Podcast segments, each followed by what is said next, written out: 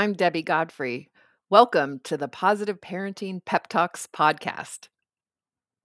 So, today we're going to talk about what to do when you can't do a genuine encounter moment. Yesterday we talked about doing genuine encounter moments to provide a foundation for creating a relationship with our children where they get a certain amount of attention that they can count on. And it tends to create much better behaved children for about 92% of kids.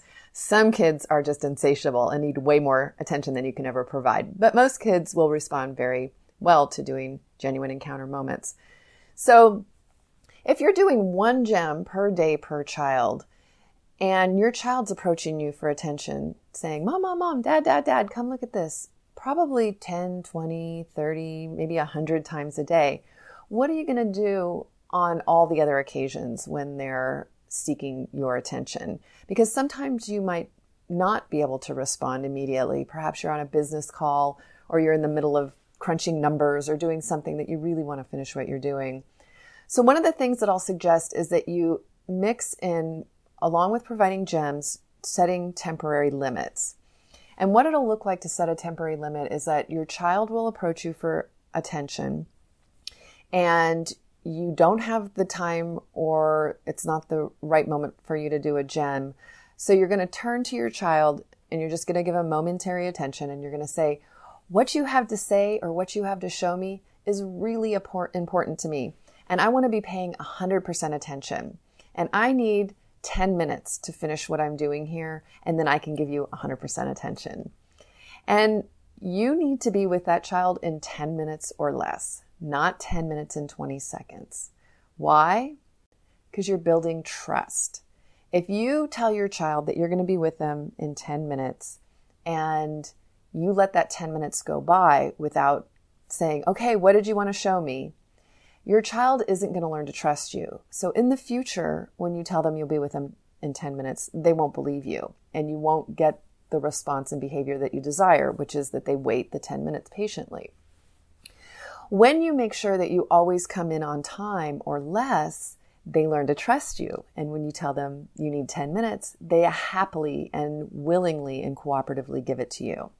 And what I like to do to build even more trust, if I think I'm going to need 10 minutes to finish whatever the task is at hand, I'll give myself 15 or 20. So I'll say, what you have to say or what you have to show me is really important to me. And I want to be paying 100% attention. And I need 20 minutes to finish what I'm doing. And then I'll be with you. And when I come in in 10 minutes, they're so excited. And I've come in under time.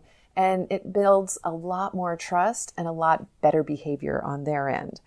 So in those moments where you can't actually stop what you're doing and pay 100% attention to your child, you can set a temporary limit. And in that setting a limit, you're showing your children that what you do is important and it's important that they learn to be patient and that you will be with them when you say you'll be with them so that they learn that they can count on you and they can trust you. And it really helps in combination with doing gems to create very patient, well managed children. So, hope you have a wonderful day. Happy parenting. Thank you so much for joining me here at the Positive Parenting Pep Talks podcast. I assume you're here because you're getting something out of these daily pep talks. And wouldn't it be great if more parents could hear more about these ideas for their children? And you can help me in a great way by liking the episodes, by sharing them on your social media, and especially by providing a review on your platform of choice.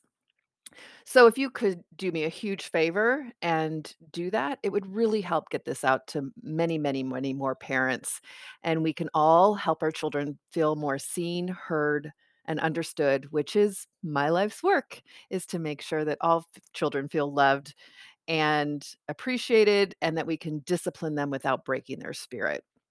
So I hope that you've enjoyed these podcasts and will continue to enjoy them. And I really appreciate any support you can give me here at Positive Parenting Pep Talks. Thank you so much. Have a great day and happy parenting.